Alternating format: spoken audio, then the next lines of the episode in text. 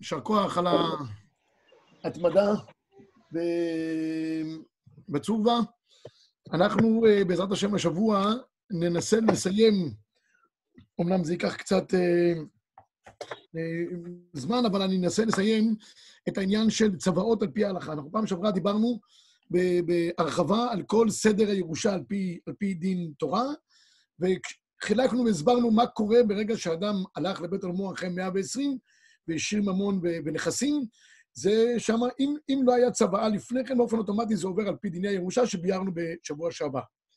מה שאפשר לעשות, הבאנו ארבעה אפשרויות שבהם אדם יכול, אה, אם אפשר להגיד את המילה הזאת, למנוע את העניין של העברת הירושה באופן שזה יהיה כאילו מופלה בין הבנים לבין הבנות והבכור שיקבל פי שניים, אלא הוא מעוניין שהדבר יהיה באופן שוויוני יותר. כדי לעשות את הדבר הזה, יש מושג שנקרא צוואה מחיים. אני רוצה, לפני שנלמד את העניין של צוואה מחיים, כי בחוברת אנחנו נביא את העניין של צוואה מחיים גם, ואני אביא גם את הנוסח המתוקן על פי ההלכה, אני כן מעוניין להביא בפניכם את ה... קודם כל את הבעייתיות לכאורה שיש. קודם כל, יש מצווה שנקרא מצווה לקיים דברי אמת. יש מצווה לקיים דברי אמת. אז, אז איך זה מסתדר עם העניין של ירושה? אולי ניגע בדבר הזה גם. יש שם חידושים נפלאים. אבל דבר יותר מרכזי בבירור העניין של צוואה מחיים, זה גמרא במסכת בבא בתרא. אנחנו נמצאים בעמוד 158, מקור 18.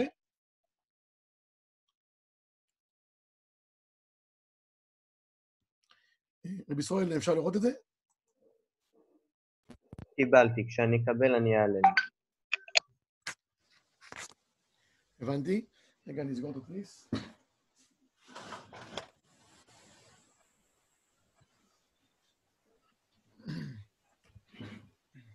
מצוין. יישר כוח.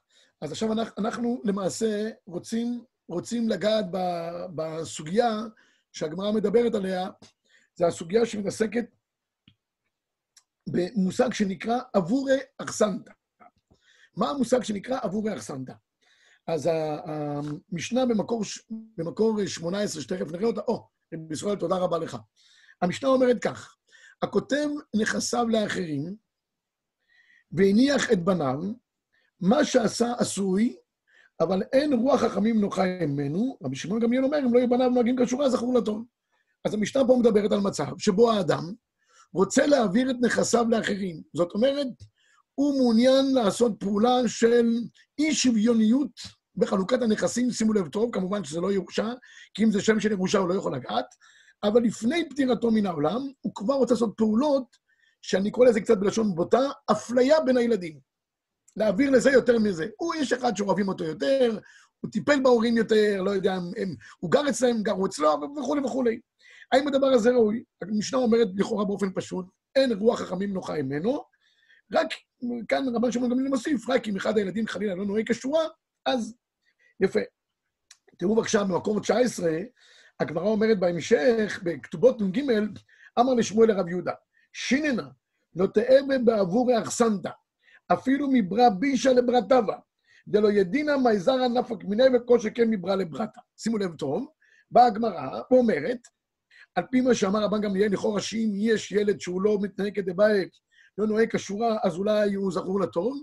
באה הגמרא ואומרת, שמואל אומר על רב יהודה, שיננה זה ביטוי שהוא מבטא אותו באופן כזה או אחר פעם, שצריך לדון על הביטוי הזה. שיננה בשיניים מחודדות, המשונן, אתה אל תהיה בעבורי אחסנדה. מה זה עבורי אחסנדה? הביאור הוא מעביר נכסים בצורה שהיא לא כהלכה, כן? אל תהיה שותף בהעברת נחלה של, של דבר שלא נעשה על פי ההלכה. שימו לב טוב, אפילו אם אתה רוצה להעביר מבן שהוא אינו טוב לבן טוב, דהיינו רבן גמליאל שבן במקור הקודם, גם לא ראוי לעשות, בטח לא להעביר נכסים מבן לבת שלו על פי ההלכה. בקיצור, כל מה שאנחנו עכשיו רוצים ללמוד השיעור, שאנחנו נעשה צוואה מחיים, ואנחנו נגרום לכך שיש שוויוניות בחלוקת הנכסים של האדם, פי הגמרא הזאת, הדבר אינו ראוי בכלל. תראו מה אומר הראש. אומר הראש, מקור 20, אבל בשעת מיתה, שבא להנחיל, אנו עומדים דעתו שלא רוצה להעביר הנחלה מן הבנים לבנות. כי עבירה היא, כדאמר לשמואל הרב יהודה, לא תאה בעבורי אכסנתא, אפילו מברא באישה לברת דמה, כל שכנה. וזה הנותן העביר נחלתו מביתו. בקיצור, אומר פה הראש, לכאורה ברור לנו פשוט, שאדם לא רצו לנהוג שלא על פי דין, להעביר נחלה מבנו לביתו. אבל כל צוואה שאנחנו נביא היום, כל מהותה זה להעביר גם שלילדות, גם לבנות יהיה חלק, יהיה חלק בנכסים. תראו מה כותב השולחן ערוך, במקור 21. אומר המחבר, כל הנותן נכסים לאחרים, והניח היורשים, יש לו יורשים, מסודרים, ממשיכי דרכו. אף על פי שאין היורשים נוהגים בו כשורה, אין רוח חכמים נוחה ממנו, וזכו האחרים בכל מה שנתן להם. ומידת חסידות שלא להעיד בצוואה שמעבירים בה ירושלמיות. אתם שומעים? אומר המחבר, מידת חסידות לא להעיד בצוואה, לא להיות חתום על שטר, שבו מעבירים את הירושה מאחד לשני. אפילו מבין שלא נוהג כשורה לאחר שנוהג כשורה. אגב, מי שציווה לעשות בנכסיו הטוב שאפשר לעשות, יענו בנכסיו, כי אין טוב מזה. בקיצור, לכאורה יש לנו פה בעיה עצומה. אנחנו רוצים לפתור בעיות הלכתיות, לעשות כביש עוקף הלכה, אבל ההלכה מונעת מאיתנו. ההלכה אומרת, זה דבר חמור ביותר לעשות דבר כזה, שהוא עוקף את הירושה ההלכתית. כך יוצא, אין רוח חכמים נוחה ממנו. אנחנו נמצאים במבוך בלתי רגיל. מצד אחד רוצים צבא הלכתית, מסודרת, שיהיה שוויון בין הילדים, ותכף אני אראה לכם כמה חשוב שיהיה שוויון. ומצד שני, ההלכה מונעת את זה לחלוטין. אני אולי אחריף את הנקודה הזאתי, עד כמה אנחנו נמצאים באיזשהו מקום של מבוך. בחוברת הבאתי סיפור מעניין. בשנת תש... אה, קרה בקום המדינה, זה מהרב הרצוג.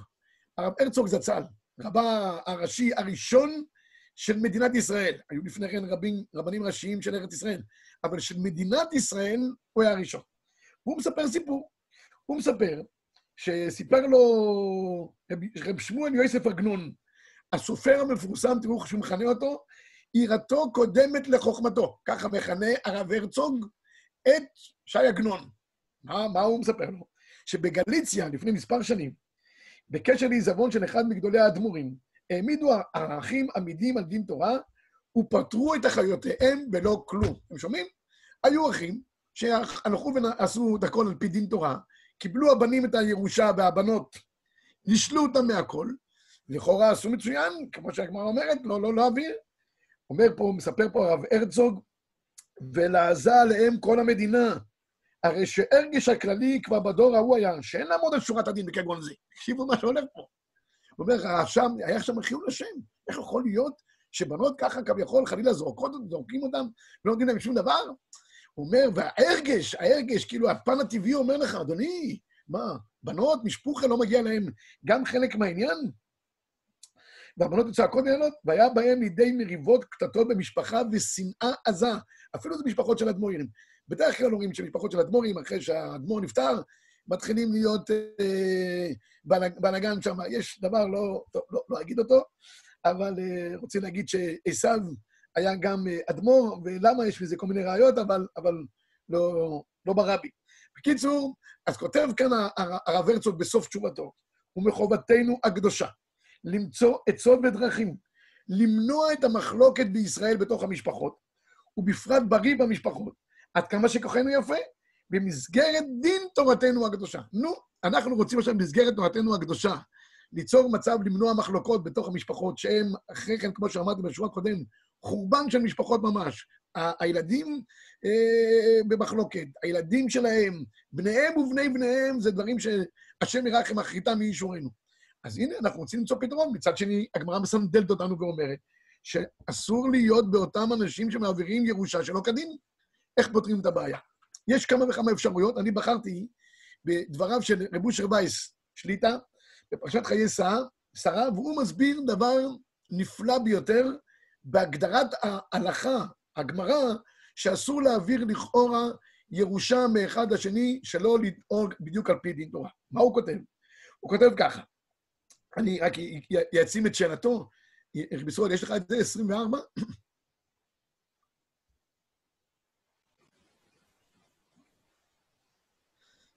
אם, אם זה יעלה, אז uh, אני אראה לכם את זה. ובכל אופן, בינתיים קורא, כי הזמן שלנו ממש ממש קצר. אז, או, הנה, הנה, מצוין. ב... זה עמוד, זה 160, עמוד 160, מקור 24. אולי כדאי לראות את הדברים, כי הדברים בהירים. דבריו ממש מהירים. הוא כותב כך, באמת בהזדמנות זו צריך להגיד תודה רבה לרבי ישראל רט, שלאורך כל השבועות המאתגרים האלה הוא מלווה אותנו בלב ונפש, ובזכותו יש הרבה תורה בישראל. ממש מגיע לו תודה רבה ויישר כוח. אז אה, אני קורא בכל אופן, אז הוא אומר ככה, כיוצא בזה, למה תקנו חכמים מצווה לקיים דברי האמת ועברו בזה על מסייע לעוברי עבירה? הוא אומר, וכן בכל הצוואות המועילות כדין, שנהגו בבית ישראל ממות עולם, וכי בכל עניין עובר בחטא? תראו מה שהוא שואל פה. אתם רואים? אה, וכי בכל עניין עובר בחטא? חס ושולם? ולמה לא כתבו הפוסקים בכל אלה שאסורים? ומשום, ומשום, אפשר טיפה לרדת, הנה, ומשום, ומשום כך נראה, אם אתם רואים את זה. ברור, דאין כלל איסור עבור האחסנתא, עבור האחסנתא זה שם קוד לאיסור העדפות בירושות, אלא כאשר משמעות הדברים הוא כשיש לנו מניעת הנחלה מיורשיו. למה הוא מונע אותם?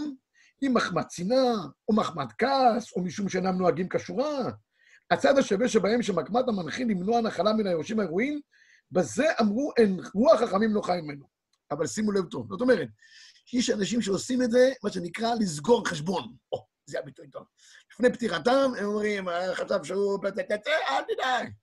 כל אחד בא יומו, אני אסגור איתו חשבון.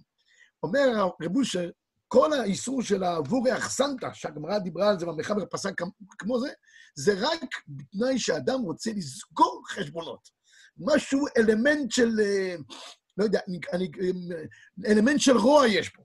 אבל, שימו לב טוב לאבל החשוב, אבל כאשר אין מגמתו לקפח ולמנוע נחלה, אלא ליתן לאחרים מטעמים המתיישבים על הלב, אין בזה פגם כלל. חשוב ביותר מה שהוא אומר פה, והוא שדיברו חכמים על עבור אחסנתא, היינו העברת נחלה. לכל מהות הפגם הוא שהרי מעביר נחלה מן הזכאי בה. וגם שתי העובדות שהובאו בסוגיה שם, עמד אודי יוסף בן יזר, ומעשה באדם אחד, בשניהם מדובר מי שהיה לו בן שלוש שנה כשרה, העביר את נחלתו לאחרים. ורק בחיי גמלה יש איסור העברת נחלה. בקיצורו של דבר, אני חוזר, מה שאנחנו הולכים עכשיו לראות תכף, צוואה מחיים, היא נעשית על פי דין, מי שעושה אותה לא עובר על עבורי אחסנתא, חכמים, דעתם נוחה ממנו, הוא לא עובר על דברי חכמים ודעתו, אין, לא, הוא, הכל בסדר גמור, אין שום בעיה. רק מה, יש כאן עניין חשוב, שזה לא ייעשה מתוך התחשבנות ולא מתוך רוע, אלא בצורה אמיתית, כדי למנוע מחלוקות בתוך המשפחה. זה היה דבר חשוב מאוד שרציתי להקדים את השיעור היום, כי בלי הבסיס הזה, מחר מחרתיים אדם יעשה צוואה מחיים, יעשה אותה על פי ההלכה, יבוא מישהו ויגיד לו, אדוני היקר, סליחה שאני אומר לך, אתה נוהג שלא על פי דין, אין רוח חכמים, לא חי ממנו, אני נוהג על פי דין, הכל בסדר גמור, רק אני לא עושה את זה בצורה של התחשבנות באופן כזה או אחר. עכשיו, אחרי ההקדמה הזאת, רבי סייב, אנחנו עוברים לנוסח של צוואה מחיים. כמו שאמרתי, וכבר אה, רבים וטובים, ולא רק הרב הרצוג שהבאתי קודם, אמרו שיש עניין של הבנות, גם יהיה חלק ב, בירושה. חלק, אני מדבר, אני, סליחה שאני אומר חלק בירושה, כשאמרתי ירושה כבר סינדלתי את העסק, חלק בנכסי ההורים לאחר פטירתם. אוקיי, אה, כדי שזה יהיה כמו שצריך, הבאנו פה בחוברת, בעמוד 153, נוסח צוואה שעובד על פי ההלכה, לעורכי דין יראי שמיים. יש נוסחאות כאלה. אגב, ראוי שעורכי דין יראי שמיים לא יתפרנסו מדברים שלא נוהגים על פי ההלכה. מצוואות על פי ההלכה אפשר להתפרנס בכבוד. יש לזה תשלומים וכולי, ואם הם שומרים את הצבא ואחרי זה גם מיישמים אותה, אז יש להם גם כמה אחוזים. זה פרנוס טובה לעורכי דין שלא ייכשלו בדין ערכאות. שלא ייכשלו בדין ערכאות. אז הבאנו את נוסח, יש כמה נוסחאות.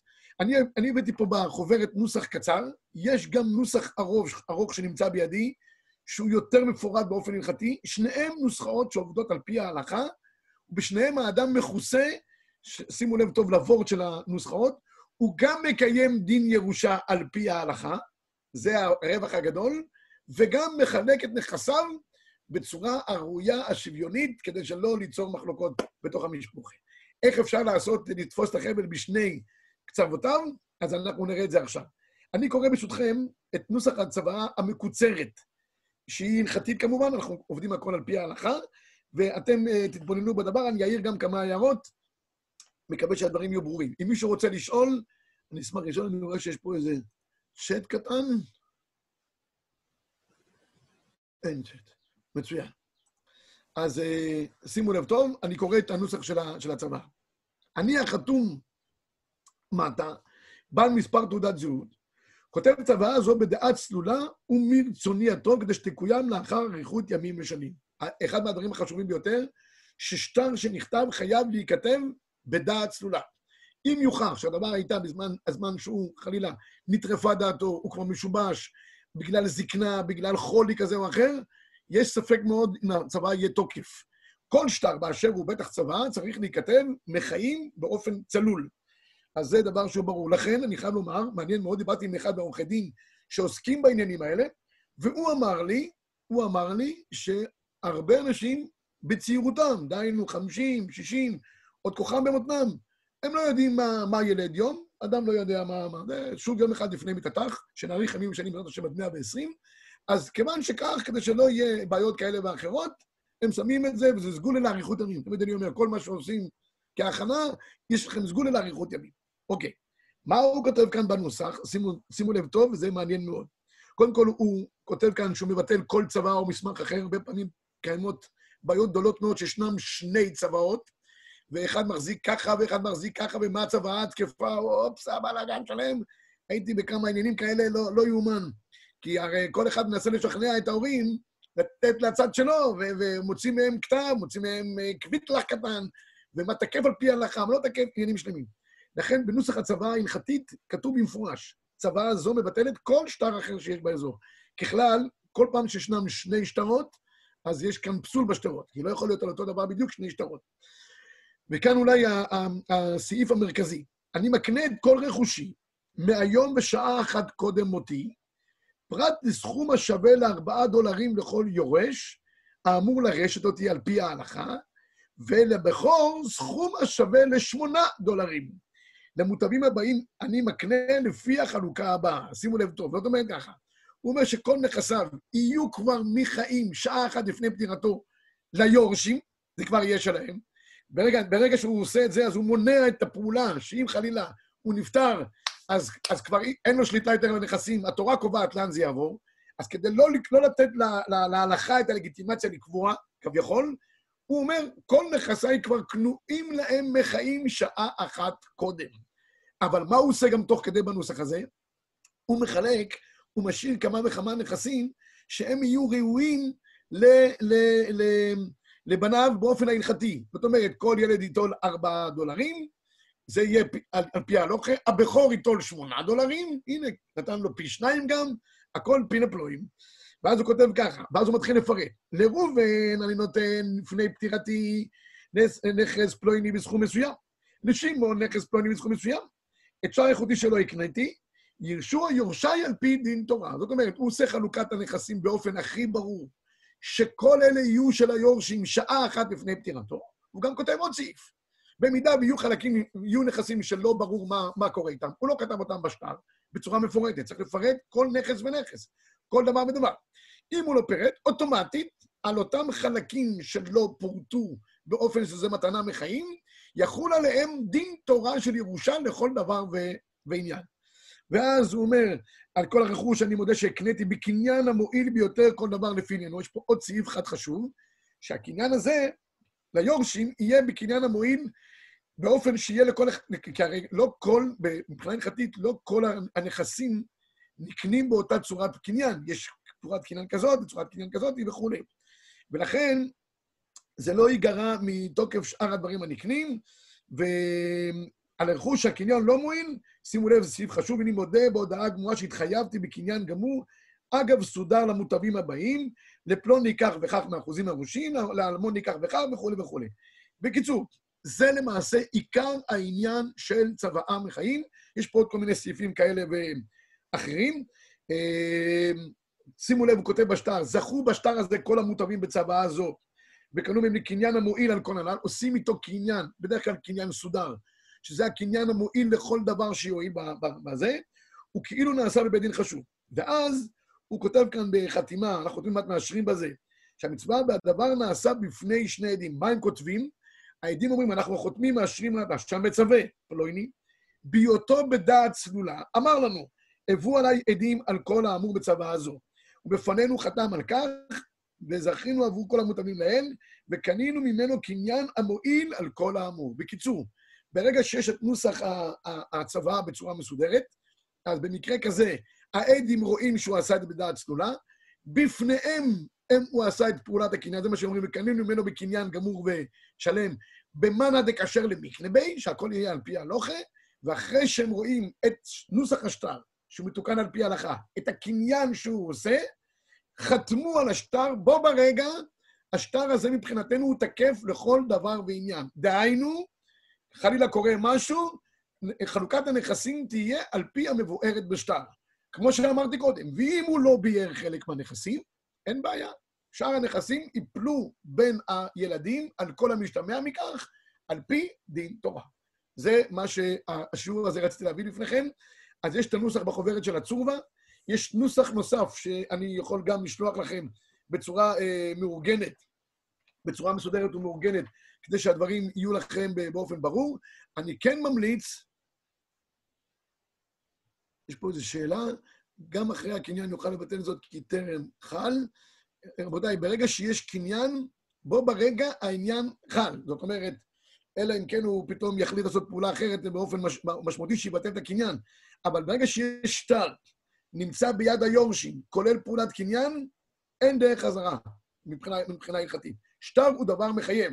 יש לך שטר, שטר חוב בידך, אתה יכול לפעול על פי השטר, למי ששאל פה את, השאלה.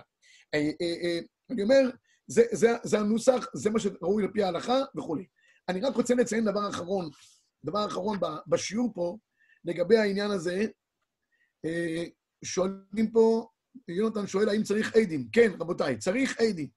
אין שטר בעל משמעות, אלא אם כן ניכנס פה למושג הלכתי ארוך שנקרא חותם בכתב ידו, אבל בעיקרון, אין מצב כזה שבו יש שטר שלא חתומים עליו שני עדים. העדים, החתומים על השטר, הם עושים את השטר שטר. האם לא ניכנס פה עכשיו כרגע למושגים של שטרות ועדים, האם ידי חתימה קרתה, ידי מסירה קרתה וכולי, זה עוד סוגיה שלמה בש"ס, אבל אנחנו בצורה מתוקנת, אנחנו צריכים שיהיה פה אחד שמבין בנוסח השטר, זאת אומרת, עורך דין, בדרך כלל לוקחים עורך דין או משהו כזה, שיהיה מבין בנוסח השטר, צריך שיהיו שני עדים, הנוסח יהיה מתוקן, וקניין סודר שנעשה בדעת צלולה. אלו התנאים שצוואה מחיים יכולה להועיל. אם עשינו את זה בצורה הזאת, אדם יכול ללך אחרי 120 עם משכבו בשלום, והסיכוי שתהיה מחלוקת או משהו כזה היא נמוכה ביותר. אני חייב לציין פה עוד נקודה אחת חשובה שעלתה מהשיעור הקודם, אנשים באו ושאלו. אני לא אספיק לגעת בעוד נקודה בחוברת של מצווה לקיים דברי אמת, אני רק אגיד את זה באופן כללי, זה גם אחד מהדברים שאנחנו מדברים פה. יש לנו מצווה לקיים דברי אמת. לומדים את זה, לומדים את זה ב... מיעקב אבינו, ויש כאן דיון שלם עד כמה מצווה לקיים דברי אמת. אין לנו כרגע זמן לצערי לגעת בזה. אני רק רוצה להעיר פה הערה חשובה ולענות לשאלות שנשאלנו פה. הערה חשובה היא שבמידה וההורים לא השאירו צוואה, כמו שאמרנו, צוואה מחיים, אז במקרה כזה כן ראוי ללכת לבית דין רבני ולפעול על פי ההלכה בחלוקת הנכסים. יש שני מצבים בדרך כלל, אחד מההורים נשאר, אז זה צורה אחת של, של התנהלות, ומצב שבו שני ההורים אחרי 120 הלכו לבית עולמם, והאחים צריכים עכשיו לקבל את הזה. כאן צריך ללכת לבית דין, אם רוצים שגם הבנות יקבלו חלק. כמו שכתב הרב הרצוג, זה לא היה מן הראוי שרק הבנים ייקחו והבנות לא ירשו. אני רק חייב להגיד מילה. אז מה התורה חשבה? למה התורה כביכול, חלילה, אם אפשר להגיד את הדבר הזה, נשלה את הבנות? אם, אם, אם, אם אנחנו רואים שזה גורם מחלוקות בין, בין הילדים, וכמו שסיפר פה שי עגנון, שזה היה, אה, והיה לעז גדול ולעזה גדולה עליהם כל המדינה. אז מה, מה העניין? התורה חשבה באופן פשוט שהבנות מסודרות, כי הן עוברות לרשות אחרת, למשפחותם, לבית, לבית אבותם. אז ממילא הן גם מסודרות. אבל, אבל, אה, אבל אה, באופן עקרוני, באופן עקרוני, אנחנו היום, לא, הבנות לא תמיד אה, מקבלות, יש מתחים וכולי, כמו שאמרתי, אז ראוי להסדיר את זה, להסדיר את זה קודם. אני ברשותכם, אענה פה על השאלות. גם אחרי הקניין אוכל לבטל זאת, כי טרם חל, צריך עדים כבר אמרנו, הרי כתוב בנוסח שמבטל כל צוואה אחרת. אי אפשר, כתוב בנוסח זה, לא, לא הבנתי את השאלה. אה, אה, אה, הצוואה הזאת שהיא תקפה, היא מבטלת כל צוואה אחרת, נכון? זאת אומרת, זאת אומרת שיש מצב, מצב שבו הצוואה האחרונה, מי ששאל פה לגבי השאלה אני חושב שהבנתי את השאלה. הצוואה האחרונה בכתב ידו ובתאריך, זה מה שנכתב בתאריך האחרון, הוא המחייב על פי ההלכה. בסדר? רק שנהיה ב- בעניינים. מה שנעשה באופן האחרון, זה מה שמחייב על פי ההלכה. בסדר? אז, אז זה בנקודה הזאת. אה, כמו שאמרתי, מן הראוי ללכת לבית דין רבני, שם הבית דין רבני עושה תהליך הלכתי מאוד חשוב ומאוד אה, יסודי, שבו אנחנו פועלים על פי ההלכה שגם הבנות יוכלו ליטול חלק בירושה, וכן אם נשארה האימא בלבד, או אשת הבעל, שני מצבים בדרך כלל שיש, אז גם שם יש פעולות הלכתיות שנקראות ויתור, כתב ויתור, עם פעולת קניין, כדי שכל אחד יוכל לקבל את חלקו בצורה הטובה ביותר שיכולה, שיכולה להיות. זה, רבי ישי, מה שאנחנו ביארנו, ובזה השלמנו בקצרה, על רגל אחת, את דיני ירושות על פי ההלכה ודיני ירושות בזמן הזה. כן חשוב, אני אומר במקרה ואין ירושה, לא להגיע ישירות לבית משפט אזרחי, כי שם לא פועלים על פי ההלכה, וחבל, חבל שנכסי האב יגיעו לאנשים, אה, לבני המשפחה שלא, שלא כדין. מן הראוי לעשות את זה בצורה, היה לי השבוע סיפור עם כאלה שלא עשו את זה על פי דין, והיה להם הרבה עוגמת נפש. חלק מהעניין של שם טוב להורים אחרי פטירתם, אחרי 120, זה לגרום להם שבאמת אה, הכל ייעשה על פי ההלכה, בחייהם ובמותם, כי הרי יש דין של כיבוד אב ואם בין בחייו בין במותו. אני רק חייב להגיד נקודה אחת אחרונה, לא, כמו שאמרתי, לא נספיק לגעת במצווה לקיים דברי אמת, אבל כן נקודה אחת חשובה. אה, יש מחלוקת גדולה מאוד בין, ה, בין, ה, בין הפוסקים, האם יש עניין שמצווה לקיים דברי אמת בכל הדברים שהאמת כותב, זאת אומרת, מה שמצווה הנפטר, בכל הדברים, או רק בענייני ממון בלבד. זו המחלוקת הגדולה שיש בין הפויסקים. מדברי המחבר, וכן מעוד הרבה פוסקים אחרים עולה, שלכאורה מצווה לקיים דברי אמת בכל דבר שהוא, אה, שהוא אה, אה, מצווה אותנו. ואז, פה בנקודה הספציפית הזאת, יש פויסקים שרוצים לחלק ולהגיד ככה. אמנם מצווה לקיים דברי אמת, זה בדברים של ממון, אבל, שימו לב טוב, אם זה בדברים שנוגעים לכבודו של המת עצמו, זה גם אה, מצווה לקיים דברי, דברי אמת. זאת אומרת, זה פועל בשני עניינים, בענייני ממון ודאי, לפי הפרויסקים, גם בדברים הנוגעים, שימו לב טוב, לדברים של המת. למשל, כתוב במחבר, אם מת מבקש לא להספידו. אם מבקש לא להספידו, לא מספידים אותו. לא, לא, לא, לא, לא מספידים אותו. וכן, וכן על זו הדרך. אם יש למשל אה, מצב שהוא מבקש, אה, אני אגיד פה נקודה חשובה במצווה לקיים דין ורמת. הבאנו את זה בכל כיבוד אב ואם, רק להזכיר את זה. אם למשל יש מצב שבו האבא מבקש מהילדים לנהוג שלא כדין אחרי פטירתו, בכל מיני עניינים. אחת הדוגמאות שהפויסקים מביאים, הוא מבקש שיהיה אה, אחד שהוא, שהוא, שהאבא היה איתו בשנאה, שלא ימחל לו הבן, שלא איתו בשלום וכולי. אין דבר כזה. כאן אין מצווה. כל מה שנוגע לדבר הפוך מההלכה, אין בזה מצווה לקיים דברי אמת. מצווה לקיים דברי אמת זה בשני אופנים בהלכה. או בענייני ממון, שהוא מצווה בחייו, או אפשרות נוספת, זה שהדברים הנוגעים לכבודו של המת בעצמו. מעבר לכך, אין פה עניין של לקיים דברי המת. היה סיפור מעניין בדברי הנודע ביהודה, הנודע ביהודה אה, הביא תשובה מעניינת מאוד על זה שהפנתה אליו אישה, שאלה, אה, במקרה שהאבא ציווה שהבת לא תתחתן עם קרוב משפחה שלו, שהיא מותרת להתחתן איתו. למה? כי הוא מסוכסך איתו וכולי וכולי. האם כאן יש גם מצווה לקיים אה, דברי המת? אז הכותב כאן, הנודע ביהודה, ודאי אומר, בחייו, ודאי שום כבודו לא היו עושים את זה. אבל לאחר מכן, אם הבת חושבת שזה דבר שהוא אה, ראוי לה וטוב לה וכולי, ודאי שיכולה להתחתן איתו ואין בזה שום בעיה, וה, והדבר יכול להיות על פי דין, אין בזה שום, שום אה, בעיה כזאת או אחרת. זה, זה רבותיי, תמצית העניין של ירושות. מורנו ורבנו הרב כבר הגיע, הרב יהושע, אז אנחנו אה, אה, פינינו את העניין. אני מקווה שמי שבכל אופן רוצה איזשהו דבר באופן אישי, או להתייעץ, או עם עבדכם הנאמן, או עם עורך דין, כדי שהדברים יהיו על פי דין בצורה הטובה ביותר, מוזמן בשמחה רבה. כבוד הרב,